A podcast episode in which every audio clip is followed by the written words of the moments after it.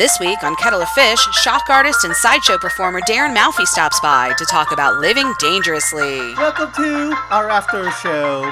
We call Kettle of Fish the No Politics Laughter Show. It's time for Kettle of Fish. No debates, hate, or arguments allowed on Kettle of Fish. It's like a Willy Wonka psychedelic acid trip. So hooray for Kettle of Fish. Alrighty, welcome to Kettle of Fish, the show where we chat with actors, comedians, artists, scientists, musicians, magicians, and models about life, love, and the creative process. I am your seafaring podcasting captain of the internet airwaves, Nick the Saucy One Cat Source, broadcasting to you, as always, from the very top of Meth Mountain, Tennessee. And I also want to introduce my death defying, skydiving, power driving producer, the zip tie to my torso, the rubber band to my bare neck, the industrial strength staple to my nutsack, the, the not so dangerous maven. Yes, you know, although, so I could probably pile drive you pretty easily. Because everybody who ever True that. listens, everybody who ever listens knows I could kick his ass. Um, that's just the way it is. yeah. and but I still haven't been skydiving. I I wanted to go until we went to uh, this indoor playgroundy type place, and they have like an indoor ropes course with like the zip line and shit. And I didn't realize just how strong my fear of heights was until I was up there, and my hands were raw from gripping these ropes. Like I know they're gonna hold me, but fuck that. This is high. Like Well, let me tell you, skydiving sucks. I mean, I and it's weird to hear me say that. And my brother went first. He went like 2 weeks before me with a group of our friends, and he said it sucked. I was like, "What are you talking about?" Everybody always told me it was like this amazing, intense, life altering like experience. But then I went, and it was just this like manic sense of you can't hear, you can't know, you can't sense direction, see up from down. And I went um, tandem. I was tied with somebody, but it's just like this crazy assault on all your senses, and then that chute gets pulled, and you just go from "Ah, yeah, yeah," ah, to just calm. And it was that juxtaposition of like this total manic state to this complete serene state that gave me a fucking panic attack. And it's crazy because when we landed, there was nine of us that went, and we jumped out in threes. So the guy comes out to hand out their certificates, and he calls everybody's name. He's like Jen Flynn, Brad Kague, and he called everybody's name but mine. And my and my sick paranoid mind was like, what if I died? What if I died and the reason they're not calling my name is because I died and I'm actually dead right now? I mean, that was like the backstory in my fucking head, and I was like, um, um, excuse me, sir, uh, didn't I go too? He's like, oh yeah, here's yours. I was like, okay, cool, I'm still alive. But it really fucked with my head when I did that. D, we're switching off of live. Where can Yes. everybody find us online? Of course. Uh, just in case somehow you haven't found our website, it's www.tincan.media. That's it. That's that's all you got to type in. Tincan.media. So tincanmedia.com, right? No. Just tincan.media. Push the enter key. Poof, you're there. Also, you can find us on Castbox FM, which is castbox.fm. There's a lovely app. We're on there and uh, on iTunes, of course. Of All right, course. cool. Let me get Fern in here because I got one more thing to say before we get Darren in here. And a girl who lives in a sideshow, drinks in a freak show, and fights against our reality show president. Fern, the moist voice heart. Oh my God! Once again, nail right on the head, dude. But I do have to say, today I started my day a little differently on a Sunday than I normally do, which was not hungover, because normally I am hungover on a Sunday. Um, and I got out, I cleaned my pool. I'm becoming an aquatics, uh, aerobics exercise freak, so I did a little workout this morning. And rest assured, now I'm drinking my Mich Ultra and ready to have a great show. Fair enough. And before we get our guests in here today, this is the first time all three of us have been on air together on a regular scheduled show. I want to take a moment to mention the passing of one of our friends, Margot Kidder. Um, very sad she passed away. I think it's been about three weeks now. Even sadder, I kind of put her in my mind, especially growing up watching the two of them, uh, of her and Carrie Fisher kind of on the same level as far as relevance and cultural impact. And I was really sad to see that she didn't get one tenth of the coverage that Carrie Fisher, and I get Star Wars, so like I understand that, but it really made me sad that Margot didn't get a lot of coverage when she passed. Right. She kind of went out with a whisper, and that that really kind of upset me. Yeah. Yeah, I mean, she actually, as a as a young girl, meant more to me than Princess Leia did. At least, at least Lois Lane's character was had a more of an impact on me because, I mean, they were both very strong, independent women, but you know, Lois Lane to me showed that women can be powerful, they can be intelligent, they can be career women, they can have their love life, they can be tender. I mean, she encompassed everything that a good human but being. But did she know be. how to talk to droids? I think that's the deal breaker, right? I mean, uh, you know, there, there's that, but you gotta you gotta consider she cheated death when Superman spun the world backwards to save her from the earthquake, and she got to fly, man. Like talk about a tandem jump, she had a tandem fly, like that was pretty cool. Plus, she got to go visit the fortress, man. So, like, I don't know, space travel and droids versus that. I mean, I'd say that's pretty even as that's far as the love. awesome level. I don't know if I would fly around the world backwards a million times to save D. I think you would, but she just, you know, I don't know if I had that, that energy level that the Man of Steel has. but yeah, I did want to take a moment out to um, mention the passing, how much we're gonna miss Margot. She was an yeah. exceptional yeah. woman and a fighter to the end, dude. Most people, you know, especially when they retire from the entertainment world and they probably got a good bit of money in the bank they just kind of kicked back and enjoyed her golden years. And she was out on the front lines at Standing Rock fighting to the very end. She had a lot of spunk and a lot of courage. So we're going to miss her deeply. An amazing humanitarian and a great activist. Mm-hmm. Yeah, and we'll do a tribute show if we can get it together. Our schedules are so crazy during the summer, but I hopefully we'll be able to get some time together to get a tribute show together for her. Absolutely. That'd be great. Oh, I totally brought down the mood. All right, D. Who do we have on today? I will bring it right back now up. let's talk about stapling your nut nutsacks to your leg. Yeah. That's not a weird shift. So uh, it's one of those things where you really should watch your Google images when you first do it. no, I'm kidding. I know the pain of stapling something to yourself on accident. So I can't imagine walking around and just encouraging people to staple dollar bills to your chest willy nilly. But that is what today's guest has been known to do, along with putting things in different orifices and, and you know how much I and... love vaudeville. Alice oh, Cooper, oh, yeah. P.T. Barnum is one of my heroes. Yeah. So this cat is right up my alley. Oh yeah, absolutely. So I, I just I can't even describe. Today we have Dangerous D, Darren Malfi. Hi. All right. What's happening? What's happening? How we doing? Good, man. Good. Um, I want to thank you for calling into the show on this Sunday. I got to tell you, I'm having a hard time even knowing where to begin. There is so much that you do, and your world is so fucking fascinating to me. It, it's hard to even know where to start digging in with you. You are a very fascinating person.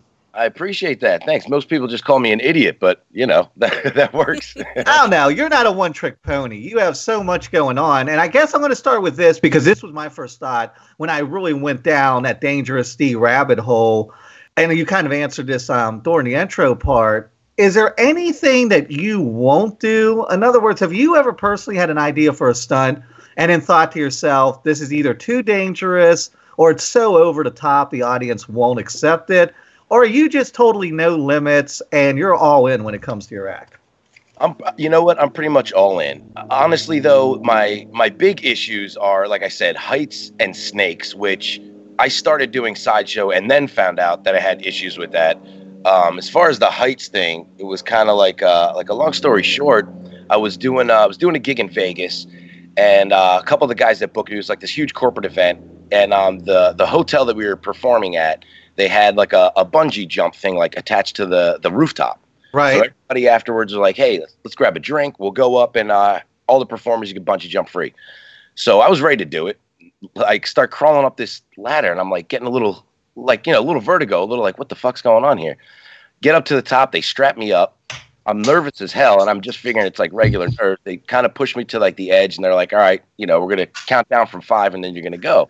I locked the fuck up. I grabbed like I literally the guy that was so, like supposed to be watching me and strapped me in. I grabbed onto him with one hand, and the other hand I grabbed like the side of the rail, and I literally froze.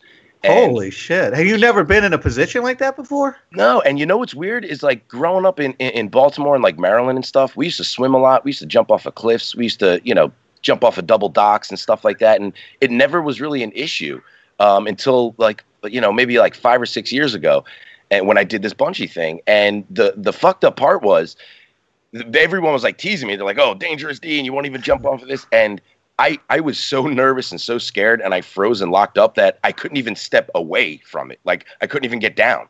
I was I had to literally lay down onto the platform on like my belly and like belly crawl down the ladder and get back off. And Holy fuck! yeah, and like to this day, my friends they call me Safety D instead of Dangerous. it's just you yeah, know there's that those things where I was like, the fuck. That's crazy because you guys have hit on like the two things that I won't do already. Like, I mean, literally, we're not even 10 minutes in, and already you guys have hit on skydiving because why jump out of a perfectly good friggin' airplane? I mean, there, that's just not going to happen. Well, I can answer and bungee that. jumping. The No, best but- part about skydiving is bragging about it. I hated the experience, but we went to Fuddruckers after, and I was like, "So, what do you have for people who jump out of planes?" I was acting all fucking Top Gun and shit. The best part is bragging about it. That's the only good part of skydiving. Yeah, but I mean, as far as adrenaline goes, I love roller coasters. I'm a downhill skier. I well, you know, the, the ski lift is not my my big thing. I'm not big on heights, but I love roller coasters, downhill skiing. Like, I'll jump off cliffs and things like that into water where I know it's like wicked deep. But skydiving and bungee jumping, I just man, no, I don't. I don't think. I, maybe it's my age. Maybe ten years ago I might have, but holy shit, no, I, I just can't do it. Yeah, it's it's like I said, it's a, a weird situation with me, and I don't know. Maybe it's just like when you you know you get older and stuff. When I was a kid, you know, adrenaline junkie, and I would kind of like do whatever. I mean, even now, like the same thing how you said. I have a, a couple buddies that skydive, and they've been trying to get me out, and it just uh, I keep teasing them over and over. It'll never happen. You know, it- maybe years ago it would have, but uh, like I said, I never was in a position where I found out what was going on. But the same thing, we'll sit around my homies and we're like drinking and talking. They're like, oh, you know, like I said, I shot out of this thing and we did like a five person, you know, trick where we all hooked up and we did this. And I was like, dude, yesterday I set my balls on fire and jumped in front of a Mack truck. You, you want to talk about it? You know, But like- even Fonzie's afraid of liver. Everybody has their kryptonite, right? Right. Yeah. Exactly. And it keeps for stuff interesting. You know what I mean? keeps uh, keeps it interesting. But as far as the things that I do, honestly, like I'll push the envelope, and I've done, and that's really kind of not to snowball into it, but that's kind of like how living dangerously started, where um, I was just getting into sideshow, and I was just trying shit. Like I didn't really learn stuff or go on the internet and read books and do that type of stuff. I just kind of want to develop my own thing, kind of like when an artist or a musician doesn't listen to music or look at other art because they don't want it to influence their shit. They want to be Right, original. right. It's kind of like one of those things. So I um, I was in and out of the hospital for like two or three years. I mean, I snorted fucking bleach and almost died. I mean, I did a, a million things trying to figure out stuff that I could do. You know, getting hit with a stun gun and you know all kinds of stuff to figure out what to do on stage that would work. And it got to the point where the more I bled, the more I got hurt, the more dangerous shit was. The more people dug it, and the more I got into it. So uh, there's really, you know, besides uh, wrapping a snake around my neck and petting it and jumping out of a plane, you name it, I'll fucking do it. might have to come up with some creative ideas.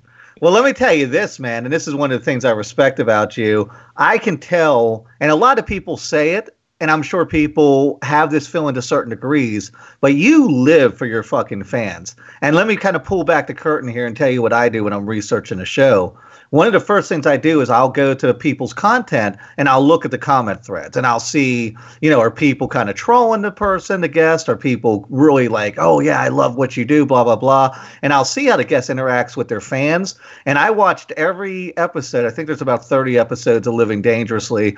I watched every episode and every fucking comment on there you commented back. And that just tells me how much you love your fans because you just you didn't let anything go by where you weren't, oh, thanks, man. Oh, well, this happened. And in fact, you had even said in one of your comments, yeah, when we did that, when I did that stunt where I snorted uh, detergent, I went to the emergency room. Like you're really interactive with them. Yeah, that's actually, I'm glad you brought that up. That's the most important thing to everything I do. And you being a fan of Sideshow and vaudeville and stuff like that, the key to all this, and there's different tiers. There's heavy hitters that like Jim Rose and guys that did this into a mainstream avenue, even Jackass and a couple of those guys. It's like a, a slapstick modern day sideshow. But what it really boils down to, it really doesn't even matter what you do. I know guys that can swallow 50 swords at a time, do cartwheels and, and set their head on fire.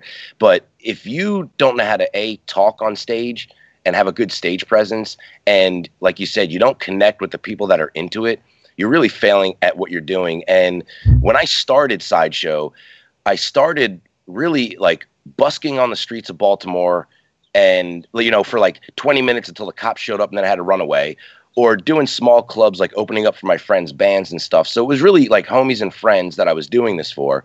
Once it kind of snowballed, it was one of those things where the people that would come to my show and interested in seeing what I was doing, I was interested in hanging out with them. So it wasn't like this weird rock star thing where like you know, I'm a performer, I'm a guy on stage, and through social media, like I'm untouchable.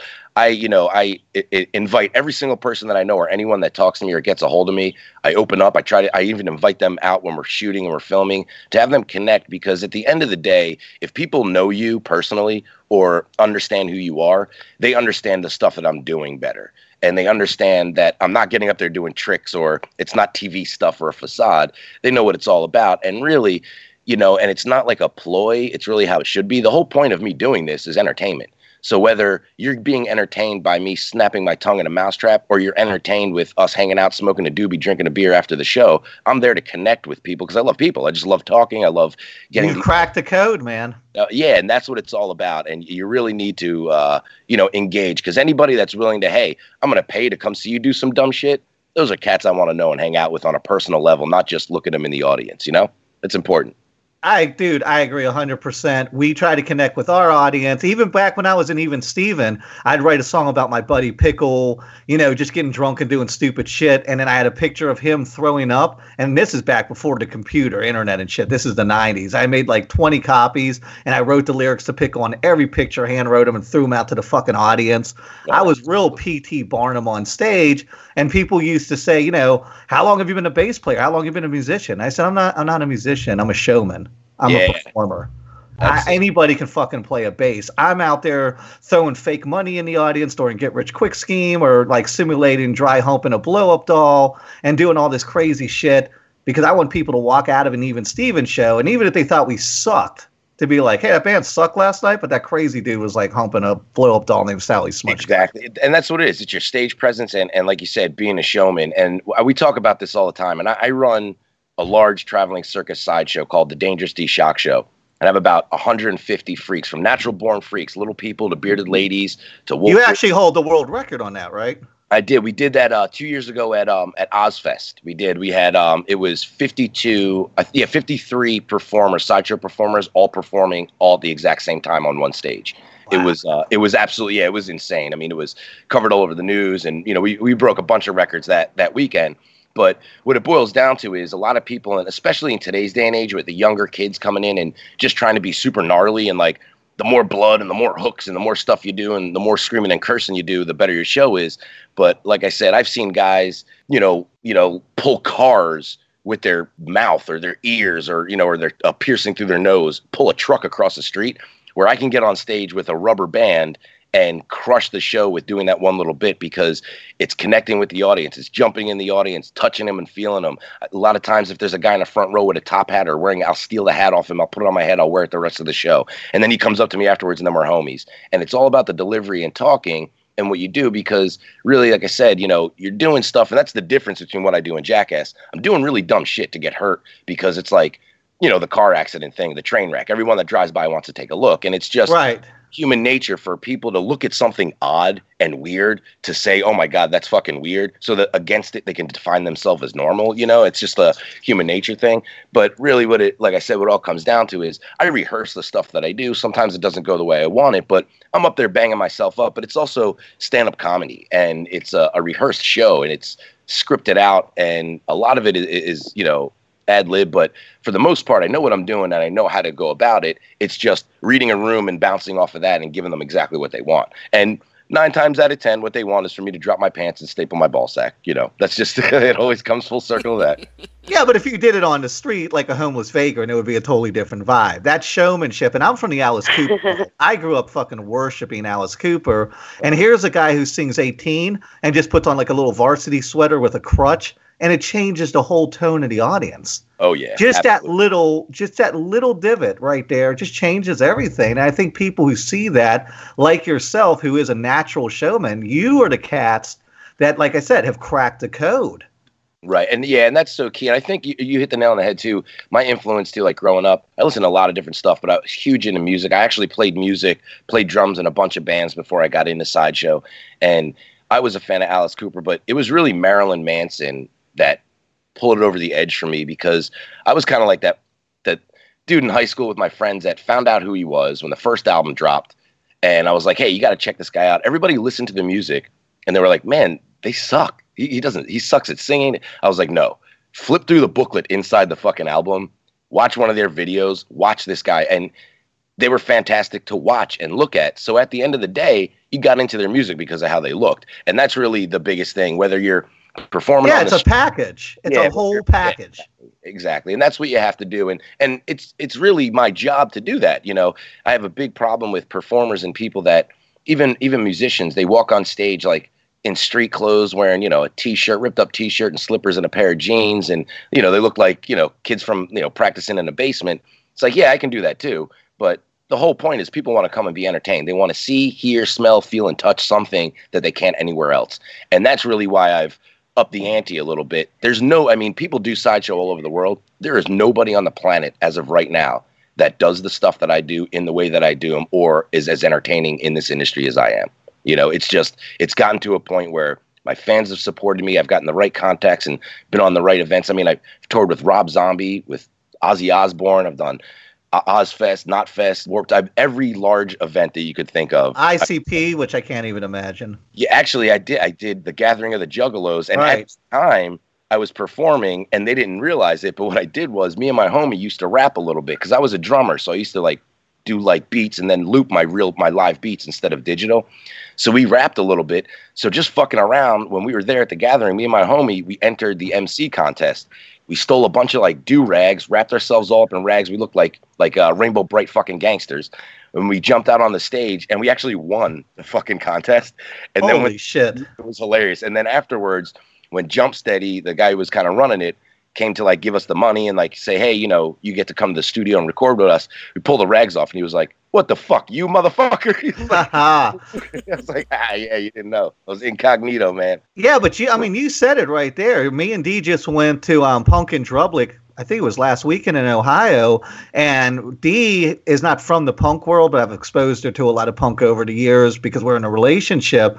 And she loved Pennywise because they were so interactive. And the Descendents is probably a better honed band. But during the Descendents, you're like, let's go back to the tent because you were like, they were playing at me. Yeah. They weren't playing with the audience. Yeah, whereas Right. Pennywise was just very like you know, we we did a very personal to the lead singer. We did a very personal sing along for him because his dad passed away a couple weeks ago. So he's like, "Hey, I want to dedicate this song. I want everybody to sing along." And it went on and on and on for way longer than I could have imagined. Um, but before that, it was still even like, you know, he, he pitted the audience sides against each other and who was louder and just he they really really made it an event, not just a performance. So I, I Yeah. just loved it. Yeah, it's very rare that a band can do that. I think the only band I've ever seen, and it's kind of like one of my actual favorite sideshow performers, the only band I've ever seen that walked out on stage, never said a word to the audience, never engaged them, never did anything, but still was fantastic, was in the mid 90s Rage Against the Machine. They came out literally never never even said one word to the audience. And I was figuring it was going to be like, you know, all this politically driven shit because of the way Zach, you know, the singer was and stuff. They said nothing. They came out, crushed every song, threw their shit on the ground and rolled out and left everybody's head spinning. That was the only time. But they kind of are a walking political statement, so they can almost get away with not interacting. Yeah, but I figured he was going to be like preaching, you know, nonsense that you don't want to hear in between sets. And, you know, he didn't say a fucking word. They crushed it. Sounded just like the album. Tonally, they were fantastic and they rolled off. It's kind of like uh, one of my favorite sideshow performers of all time. And I think he's he's retired now. Um, but his name was uh, Martin Ling, the Suicide King. And this guy was fantastic. He would swallow 15 fucking swords. He would swallow neons. I mean, he did I he did everything, but he would come out and mime his entire act.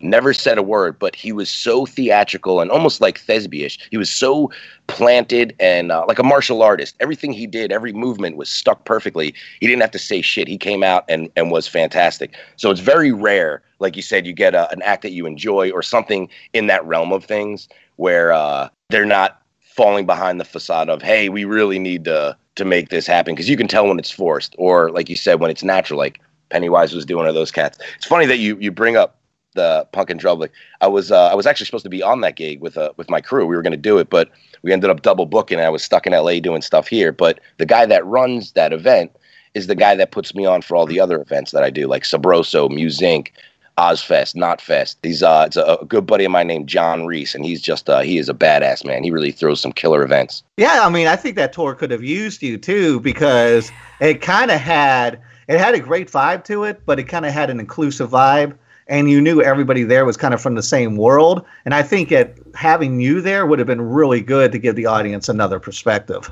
And yeah, know, we were ready to jump all over it. well, and I was didn't. wondering because on the website they had said that there would be sideshow performers, so I kept looking for that, and I was like, well, I guess I guess when you know the stuff with Fat Mike happened, I guess it just didn't I was really yeah. disappointed.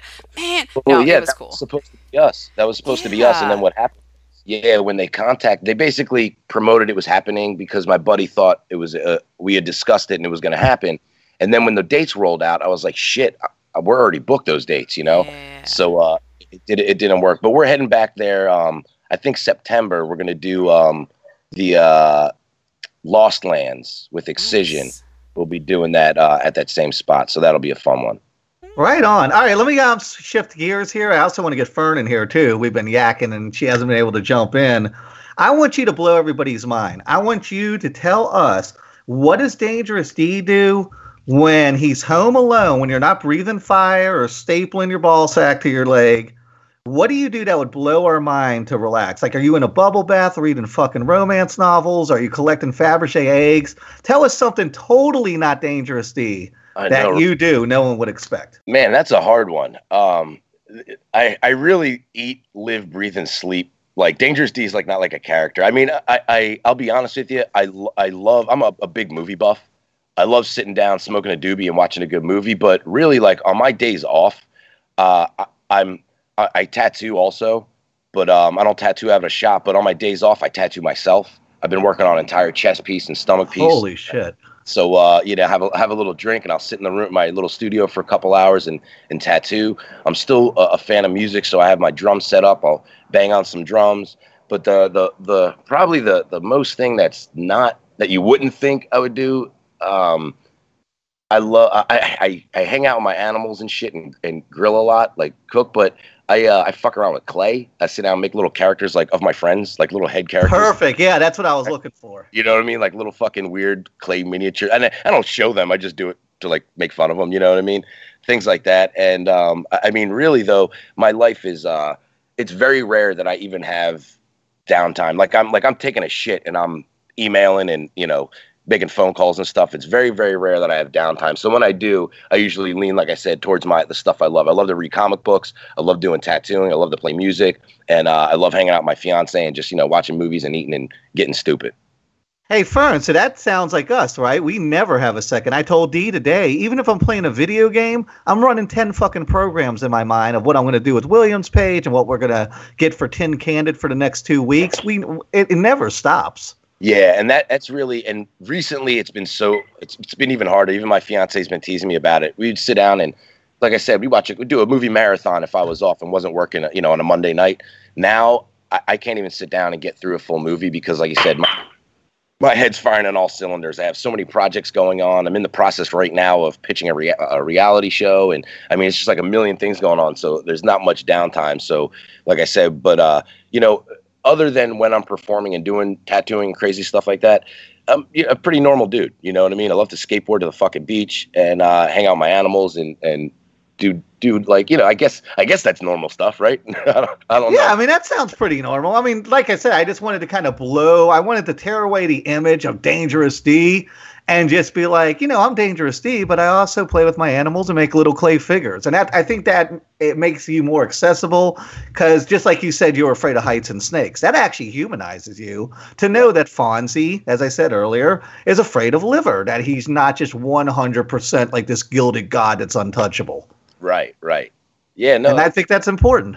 Ab- oh yeah, absolutely, absolutely. Because I don't, I don't like to not necessarily put myself on a pedestal or anything, or you know, say that I'm like uh, because I do pain stuff that I'm tougher than anybody or more of you know more manly and just like this hardcore guy.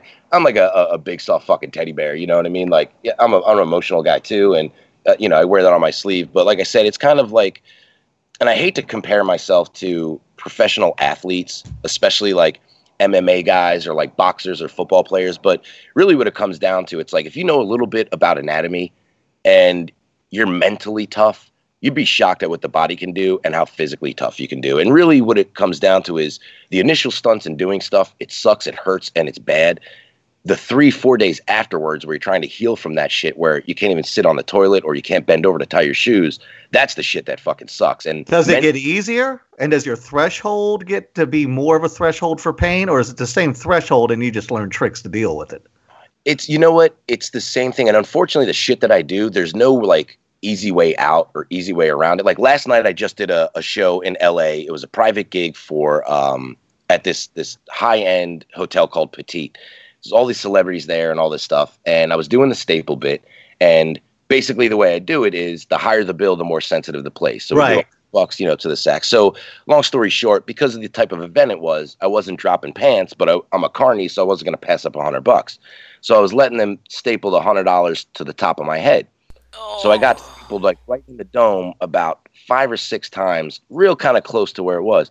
I woke up this morning with a, like a, like a migraine, but a golf ball sized lump, like I mean like a horn, like in the top of my head, and I can't like every time I was bending down, my whole head throbbed, and you know I'm icing it and doing whatever, and anybody else I know that did that would have went to a hospital. They would have got stitches. You know what I mean? It would have been this whole thing. With me, I, I'm able to, for whatever fucking reason, maybe it's good luck and good genes that I'm running on. I don't know, but I'm able to mentally kind of deal with that. And I'm, I'm always in pain. I'm always in some kind of banged up or broken something or bruised. I just deal with it and, and Sounds like Mick Foley. Yeah, you know what? It's funny because it, that was what gave me the, the idea to say, you know what, I could probably do this shit because I, I was really big into wrestling. I did backyard wrestling as a kid. I got two black belts. I used to fight full contact fighting. I did MMA cage fighting before the first UFC ever existed. So I was always, and I- even as a kid, I was jumping off of stuff and banging my head through stuff. So I was always able to deal with pain. I had a high tolerance. But once I realized, hey, you can do this and make your friends laugh, took it to another level. Then when I realized, hey, you could do this, make your friends laugh, and fucking get paid for it. That's a, you know what I mean. It makes the the bruises in my head a little better when you know I made eight hundred dollars in what ten seconds. You know what I mean. So that uh, it kind of counteracts the the pain a little bit. But you can't do it forever. So now you know while I'm young and I'm, I'm in good shape and doing my thing, I'll go fucking ham and shit. Like I said, I'll I'll, I'll put my head through a brick wall if somebody will pay me. Fern, can you um, handle pain pretty well? I mean, women give birth, so I can't even fucking imagine that. Do you think you could do what Dangerous D does? I mean, I don't know if I could go that far. I did have one of my four children without even a fucking Tylenol, so I'm pretty sure my pain threshold is not too bad, but I don't know about inflicting it on myself. Like, I'm scared of a paper cut. Every time I use an industrial stapler, like I did last summer to fix my back porch and the screen and everything, I flinch when I staple it. And I know I have no body parts near it. I can't imagine doing it on purpose. But Nick sent me a great article um, and it was an interview with you, and you talked about having like five concussions within a year, I believe, if I'm correct. And what I want to know is, like, with the concussions that you have and the injuries that you have, like, what is the residual effect of that? Like, do you have any residual effect from those concussions, like memory loss or headaches, or like, do you just get crabby one day for no reason because, like, head injury, or is that just, hey, it's there and it's gone, and I just got to be a little more careful next time? No, you know what? Recently, recently there's been been some effects with it. Uh, it's funny that you mentioned memory loss. Recently, and my fiance has been like killing me about it. Me and her have been together about five years. When we first met, I was still sharp as a tack. This past year, my my short term memory has been shot. Uh, you know, we'll be heading to a, an event or a club. I'm like, hey, you know, we're performing here tonight. You want to go with me? She's. I was like, oh, I've never been to the club. It should be fun. She was like, babe, you performed there like four months ago. I'm like, what are you talking about? No, and then we show up and I'm like, oh shit, I did perform here. So when I, that's how I found out about the concussions and what was going on. I, and I spoke to a doctor, and basically every doctor I've spoken to tells me that I'm, I'm fucking nuts and I need to stop. The two major issues I had was doing the the human hourglass, the zip tie thing with Oh the. God, that is insane. I uh, I have the world record for the man man with the most constricted waist, and I've constricted it to about three inches, three and a half inches in diameter. And when I was setting the world record, Oh my God. yeah, when I was setting it, I actually ruptured my spleen. I didn't realize it. Oh, I was laid out, and then I realized it. I was on medication. I didn't do it for a while. It kind of healed up, but every once in a while, I get like a gnarly, like crazy fucking pain in my belly. That's like, uh, you know, you can't even get out of bed. That happens every once in a while, but I watch what I eat and what I'm doing, and, and I stretch, and I kind of have a little routine to keep my, myself in shape. So that's been okay. But the uh, the head injuries I've slowed down a little because I've done like put a cinder block on the top of my head, and then I have a partner of mine smash it with a sledgehammer. I break yardsticks over my head. Like I have a head like a brick, so you know I would I would smash stuff over it all the time. And then when I realized I was giving myself concussions, I spoke to a doctor. He basically said, "Look." y- You have more concussion. Like if you were uh, playing for the NFL, they would have let you go. You'd have been fired. oh, And You're you know, like Wes Welker or Rob Gronkowski, man. I- I'm Like. I'm seriously. fucking Muhammad Ali. Like they're telling me in another year I'm gonna Yeah. be drunk, drooling on myself, and like half fucking retarded. So I need to like kind of watch that. But again, you know what I mean. With me, it's not like I feel the effects all day and every day. I, you know what I mean. I'm good at blocking that shit out and just it's a slow burn. Yeah, exactly. Yeah, yeah. So let, I want to backtrack real quick and talk about world records because I am a nut when it comes to Guinness Book of World Records. I think there's something so all American about Ripley's and world records and our fascination with the bizarre. When you break these world records, do you call these guys and say, "Hey, we're about to do the biggest sideshow ever recorded," or do they seek you out? And when somebody breaks your record, do they tell you? They go, "Hey, Darin, hate to tell you, somebody constricted their waist to two inches." Do you, Right. What's your contact with them? Um, it, wor- it works a couple different ways. Typically, after you build a rapport with them, and I've done a lot of stuff with, and there, and Guinness is like the you know the the high and almighty, but there's multiple different record companies out there that are uh, you know well known and world renowned, and they're legit. Um, but once you build a rapport with them, sometimes they'll reach out to you, and but ultimately the way it works and the way I've done it is I'll film and document everything 100% legit making sure there's no edits involved, nothing that could be a facade. Film everything, put a little package together, and then pitch it to them and say, hey, look, this is what we did. Then they'll review it and say, you know what? This either qualifies or it doesn't. If it qualifies, you get a certificate. Boom, you, you know you, they don't pay you or anything. You, you know you just get a certificate, and this is what it is, and they put you in the books. When somebody beats your record, they don't actually tell you. They don't send you a Oh, letter. that sucks. Yeah, which is and actually that that's happened to me a few times.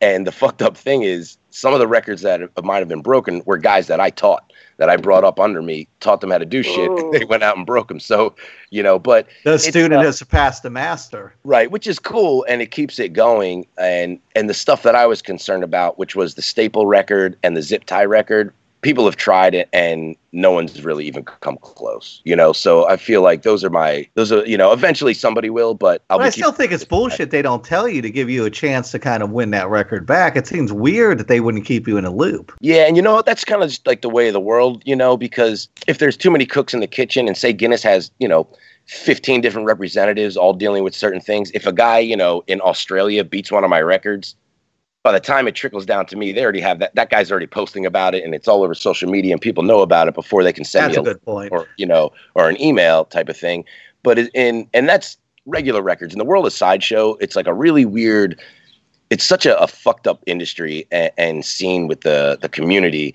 and typically the way things work if you do anything that somebody else is known for doing you're supposed to contact that person and ask permission. And if you don't get verbal permission to do those stunts you're not allowed to do them.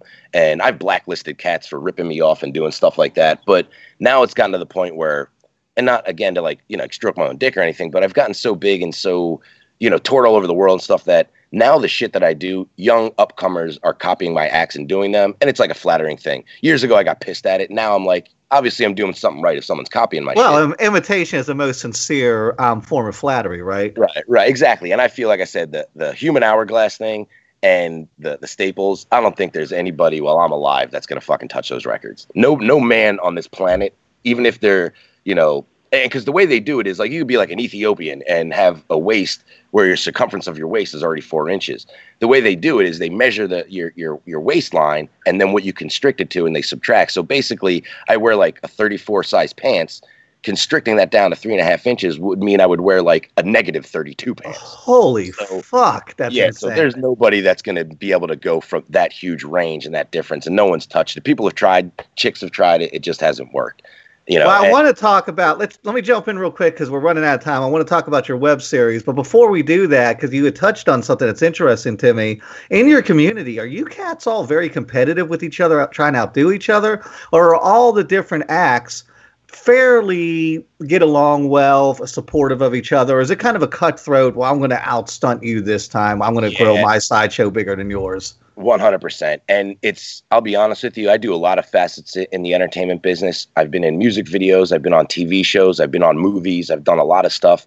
The sideshow business is like the most cutthroat, nasty, disgusting, dirty, carny shit that you could ever think of. It everyone to your face loves you. And guys that I've hired and taught how to do stuff have turned around and ripped my act and done stuff. But really, and I tell people this all the time people in sideshow, and I'm friendly with a lot of them, and I have to be. I hire and run uh, like a hundred of them. At the end of the day, sideshow people are the last people I'm re- I'm looking to impress. Those are the last fucking guys that are coming to my shows buying merch. The last people supporting me. If I do something that they wish they could have done, they fucking talk all kinds of shit on the internet and blow stuff up. It really is like um, it's it's every fucking man for himself, you know. And- Wow, that's fucking sad. Yeah, it really it's it's so bad that that's like the first every time you run into somebody that like you know like a troop from like a different area and you're like, "Oh, do you know this person, this person, this person?" It's like, "Yeah, well fuck this guy, fuck this guy, fuck that guy." And I've I've really stepped away from that and washed my hands with that. I don't have beef or issues with anyone or, or any issue because like I said, if my game is tight and I'm doing what I need to do, no one's a threat. But there's always a threat being in the area of competition and contracts. So if I'm trying to get on Ozzfest and Joe Schmo down the street's trying to get on Ozzfest, hell yeah, I'm going to be that carny and I'm going to knuckle grind and do what I need to do to make sure I get that money and they don't. You know, it's a we're we're carnies, man. We I came from the midway, you know, so that's the way you got to do it. Yeah, and I don't think people understand this, and I always make this point with every guest we have, whatever genre they're in, because I used to have a production company back in Maryland, Little Guy Productions. I'd throw festivals, do something down at Wilmer's Park. There's so many moving parts. There's so much of a marketing end to it. I don't think people understand that you're not just some fucking asshole up on stage sticking his tongue in a mousetrap. There is a thousand different facets to pull this off and to pull it off and make it look easy. Right. And I think I do have a one up and thankfully to my parents for pushing me in that route. And I I also I'm not just like an idiot that gets on stage and does dumb shit. I have a college degree. I graduated with a 4.0 from the University of Baltimore with a business degree. So I write all my own contracts. I'm my own fucking lawyer. I handle the business aspect better than I do the, the hitting the ground running. So that allows for me to put me in a position where I don't have to busk on the streets in Venice anymore. I can travel all over the world and get put up and do large corporate events and make a living doing this. I don't punch a clock anywhere else. I work for myself. I make my own schedules and do what I want to do. And it's 10 years of, you know, blood, sweat and tears to get to that point, but if you're smart, you fucking hustle and you do what you need to do and when you have to step on a neck when you have to step on a neck, you can uh, you can make a comfortable living doing this. Yeah, and I think people need to understand that. All right, let's finish up with this. I want to talk about your web series, Living Dangerously. Uh, Fern, I know I sent you over um, the, his webpage and the web series itself. Give me your impressions on it, Fern, as an outside viewer. Well, uh, first of all, if you don't have an opportunity to see Dangerous D live, then you absolutely have got to check out DarinMalfi.com and the web series Living Dangerously because it is insane. Like you can live vicariously through doing these things, but not actually have to do them. But I guarantee you, it will make you cringe and go, "Oh my god." You know, of all the things that I saw, I could not get through the booger episode. Like I couldn't, I couldn't even do it like the whole booger thing. Like I was just, and you know, I've had four kids. I've seen it all, but man, that booger Yeah, I thing, did I was to just like, oh, His show when I was eating lunch, I was like, I That was- watch this while I'm eating lunch. that was insane. But I mean, the stapling and and the the the waist cinching and the tennis racket, like that is all amazing. By the way, I love your DRI belt buckle. Um, But the, the the one thing that really got me was just the diversity, like the backyard fire I just posted on Facebook because first of all I'm a pyro, so that was awesome. Um, but I'm an optician, and when I watched One Big Bite, and your contacts popped out, dude, I have inserted and removed contacts from people. I have fixed rolled contacts. I have had to drag them out of people's eyes, and I have never in my life seen someone pop a contact by coughing. I was like, my God, that is Im- that had to have been painful. If you're going to pop a contact that way, that was insane. but yeah, the whole web series is crazy because of the diversity. You do get to see some of the, you know, behind the curtain back scenes, like trying stuff out, you know, with the yardstick and figuring out exactly what you were going to do with that. That was like, oh my God, dropping a bowling ball and cracking a tile, like it was But insane it's been to watch. four or five years since the last episode of that. Darin, why has it been so long? And what do you have in store for season two? Yeah, well, the the reason why I even did that was it kind of started where when I first got into sideshow, I was working with a good buddy of mine, Chris Scarborough, who got me started, and I kind of started as as his hype man. And he basically said to me, "Look, if you want to do this and do it real, you got to come up with your own acts, and we need to figure out what you can do." So I didn't want to just spin the dial and do everything everybody else was doing, like sword swallowing, fire eating, human blockhead, the regular shit. I wanted brand new stuff. So a lot of this was me filming on my own, trying to figure stuff out, and then a lot of it was people just sending me footage from shows and stuff that I had tried to figure out the yardstick in my basement, and then they send me footage of me doing it on stage. So I had all this footage, and I was like, you know, I should just release this stuff and see what people think.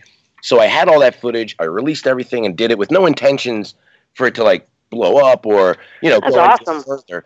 And uh, and it was we got a great response, and I actually released with um about five or six videos that were too gnarly, like dicks and butts and tits and blood and stuff that I didn't put on the internet, and I pressed it on a DVD and sold the DVD inclusively. And um, the first year that we released it, I sold three thousand copies on my own.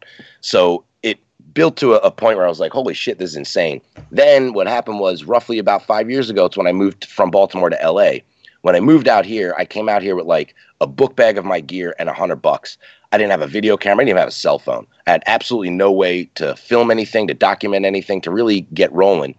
And now it's gotten to the point where I'm fully equipped and set up to do the things I want to do. And so much stuff has changed since then, and the the connections and the stunts that I do. That now it's it's time for season two to where it's kind of like that other stuff was more.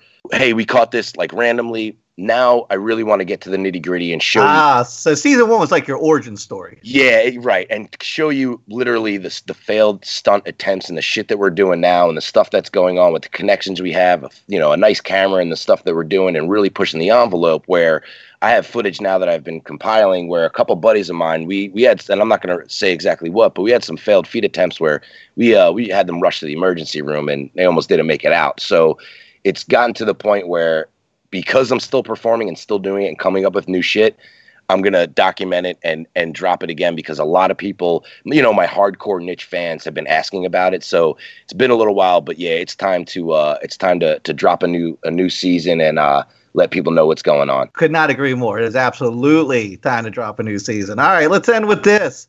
Um, I'm I, I was fascinated to find out that you actually performed for Dr. Phil's private birthday party. I'm looking at you performing for the Gathering of the Juggalos, for Ozzfest, Knotfest, all these different burlesque, and it makes me wonder what is the diff- Is there a huge difference in audience when you perform, let's say, burlesque against Knotfest, and how do you kind of pivot to navigate those audiences, or all the audiences kind of the same in their reactions? You know what? No, it's uh, it's it literally is completely different. Like um, you do like a big biker event where it's all these tough guys and these biker guys and they're snarling at you and they're like, oh, you know, you take out the animal trap. They're like, ah, stick your dick in it. I've I've done that. you know, they do it. And then I finish my set and I jump off stage and I'm getting stapled and they're like, holy shit, this guy's fucking nuts. And other times I've done so nuts. Rob Zombie almost kicked you off his fucking tour because you were bleeding all over his bus. Yeah, I know, right? That was it, was insane. I and I was with I was hanging out with Tommy Lee. Tommy Lee was the one that was stapling me and shit. And uh, he brought me over to Rob, and he was like, "Oh man, look at this guy. He's fucking crazy. You should staple him." He's like, "Yeah, he keeps bleeding all over the, this tour bus. He's fucking out of here, you know." And the Dr. Phil thing was funny because it was uh, it was a huge party. I think he spent like five million dollars renting this stuff out, and all the people like I mean it was insane. It wow, was like that's an ego. one yeah one floor was like Alice in Wonderland, one was like a Twisted Circus. So we do this huge show, and it was like super gnarly. I mean we did a, a thing where a buddy of mine puts a, a hook through his nose and out his mouth, attach it to chains along my ear, and we tug a war. it Oh, broken fast. And uh, Dr. Phil and his wife are standing in the back watching this fucking thing. And we finish, and I, I walk over to him to get a photo and thank him. And I walk over and I'm like, you know, I really appreciate it. Thanks a lot. And, you know, did you enjoy the show? He's like, I'll be honest with you. I only was able to watch for five minutes. I had to leave. I'm surprised he didn't try to put you on the couch. you know what? I think he was so head spun as to what was going on. He didn't even know how to compute it. Like, you know, he was looking at us like these crazy counterculture kids that they found like on the street or something, you know. But the How did you audience, even get hired to do so? Because when I read that, I was like, this doesn't make Dr. Phil wanted to have a side ch- like it just didn't even it didn't compute with me how you even ended up there. And you know what it comes down to? It really is one of those things being out here and being in the industry, and it's why I moved out here and I've done a lot of stuff. And it's kind of one of those things where everywhere I go now, like I, I go to get my car worked on, some guy, a mechanic in the shop is like, "Oh shit, are you Dangerous D? I saw you at such and such."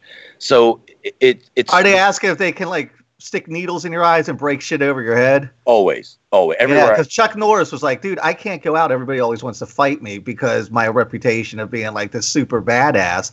And it's got to be grueling to go out and everybody's like, oh, Dangerous D, why don't you like Do stick these something, yeah. needles in your tongue? Exactly. Yeah, you always have to be on. And I always like I always carry a bag of shit with me in my car too because like like I said, I'll show up at the beach and people are like, "Oh shit!" what-" And I'm like, "All right, I got to do something. Let me juggle some fucking knives or something." Let me, you know. So it, it does. In the you have to be adaptable. I can do stuff where it's little kids parties. You know, we're painting faces and juggling for little kids, all the way to triple X-rated bachelorette parties where we're shooting lollipops out of our dick holes. I mean, we we get freaking bananas, you know. So you have to be able to adapt to it. And at the end of the day, people are gonna, you know, being in LA, if you're a heavy hitter or you're putting on a large corporate event and you Google who's the who's the sideshow guy that I need to get a hold of for a circus, I'm that guy, you know. Wow. Um, Fern, amazing stuff, right? I mean, it's such, like I said, I've always had a fascination with vaudeville, burlesque, all that stuff. I went down the rabbit hole and I just couldn't imagine not even being able to get my oil changed without somebody being like, hey, can I slap you with this dead fish I found on the side of the fucking road? Literally, yeah, it's it's gotten absolutely unbelievable. It's yeah, I hope you. First of all, I hope you started this show with a nice shot of tuna juice because you are talking to tuna fish sandwich Nick. Um, he's he's been called a, he calls himself a liberal tuna fish. Now I call myself a tuna fish liberal because I'm like, I'm beyond a liberal. I'm a. I'm a fucking tuna fish liberal sandwich with extra That's right. sauce. Fuck you. But yeah, you know, I mean, going down that rabbit hole is totally entertaining, and the cringe factor is there, and I totally get it because you know, a- adrenaline junkie is. I mean, it's a cool thing, but I was I was reading that article and I was listening. You know, I was thinking in my head this whole Dr. Phil thing. I'm like, you know, that doesn't surprise me because some of the more regimented uh, people in their daily lives behind closed doors are a little more freaky. You Bill know, they Nye's can be. favorite band is Insane But- Clown Posse. Yeah, uh, Yeah. yeah, that was great. But then I read about being molested by Andy Dick. So I have to, uh, I have to know: was it was it more entertaining to trip Dr. Phil out, or was it more entertaining to be molested by Andy Dick? Because that was a pretty incredible story. That was insane. Yeah, that one actually caught me off guard. That was like my first biggest event that I was doing when I moved to LA. I was uh, I was touring with Rob Zombie, and they did like a media night where they had celebrities come out. And you don't really know this stuff coming from the East Coast or Baltimore and not being out here. But Andy Dick is a hilarious dude, but he is like, I don't know how many cases he's caught for sexual harassment and like, oh, I mean, he's just like wild.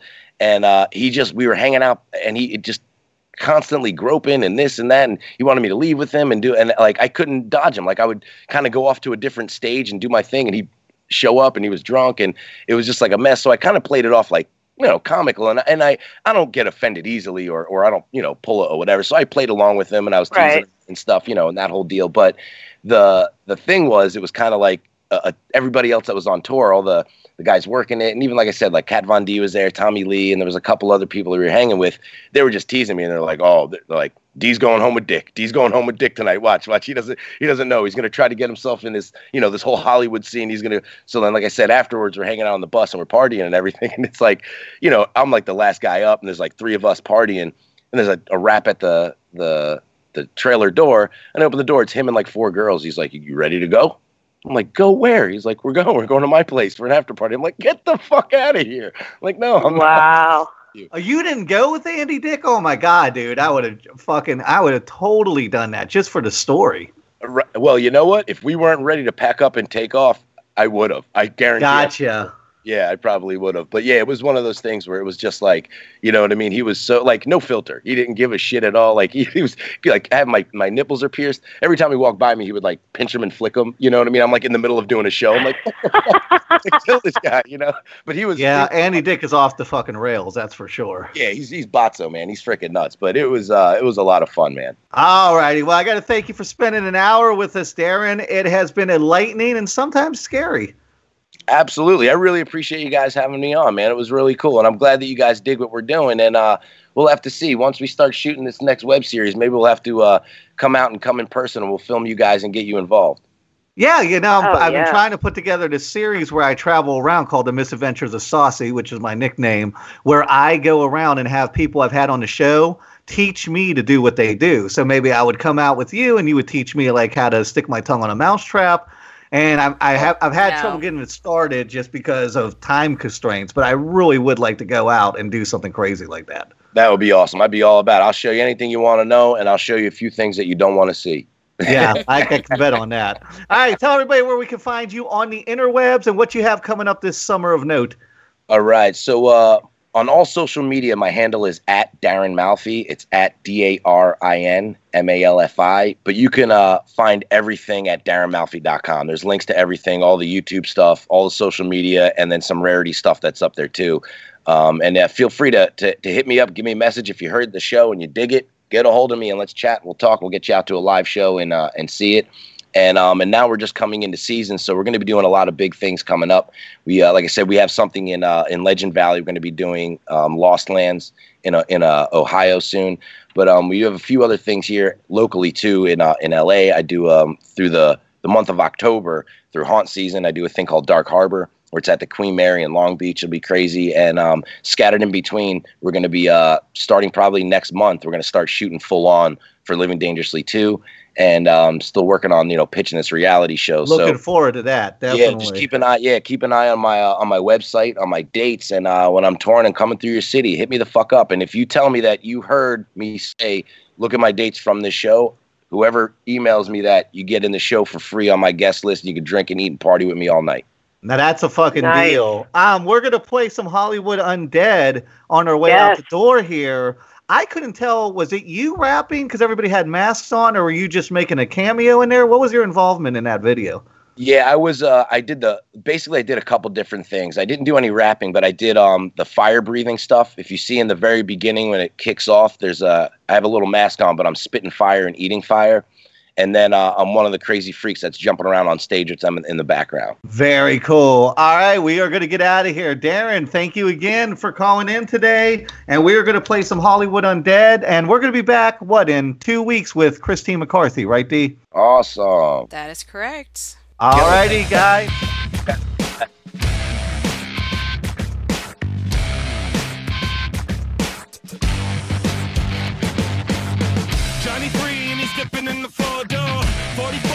Pointing at your window. Ain't a good shot here, come for more. Getting hot, so I play in the stuff. In a town made wicked, made from these wicked things. See the dead on the cover of a magazine. See my smile, it was born from amphetamine. Better duck, cause it's war on my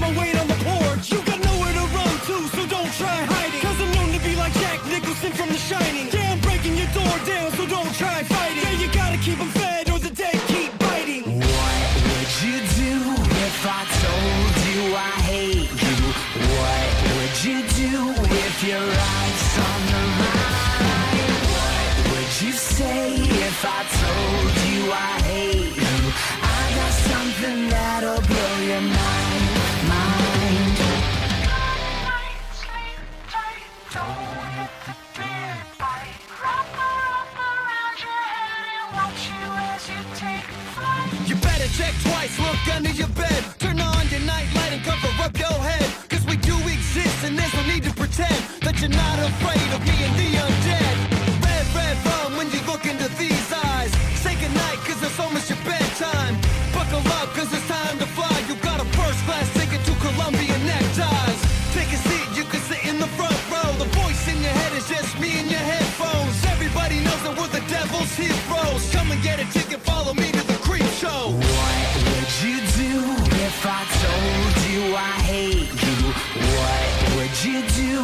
if you're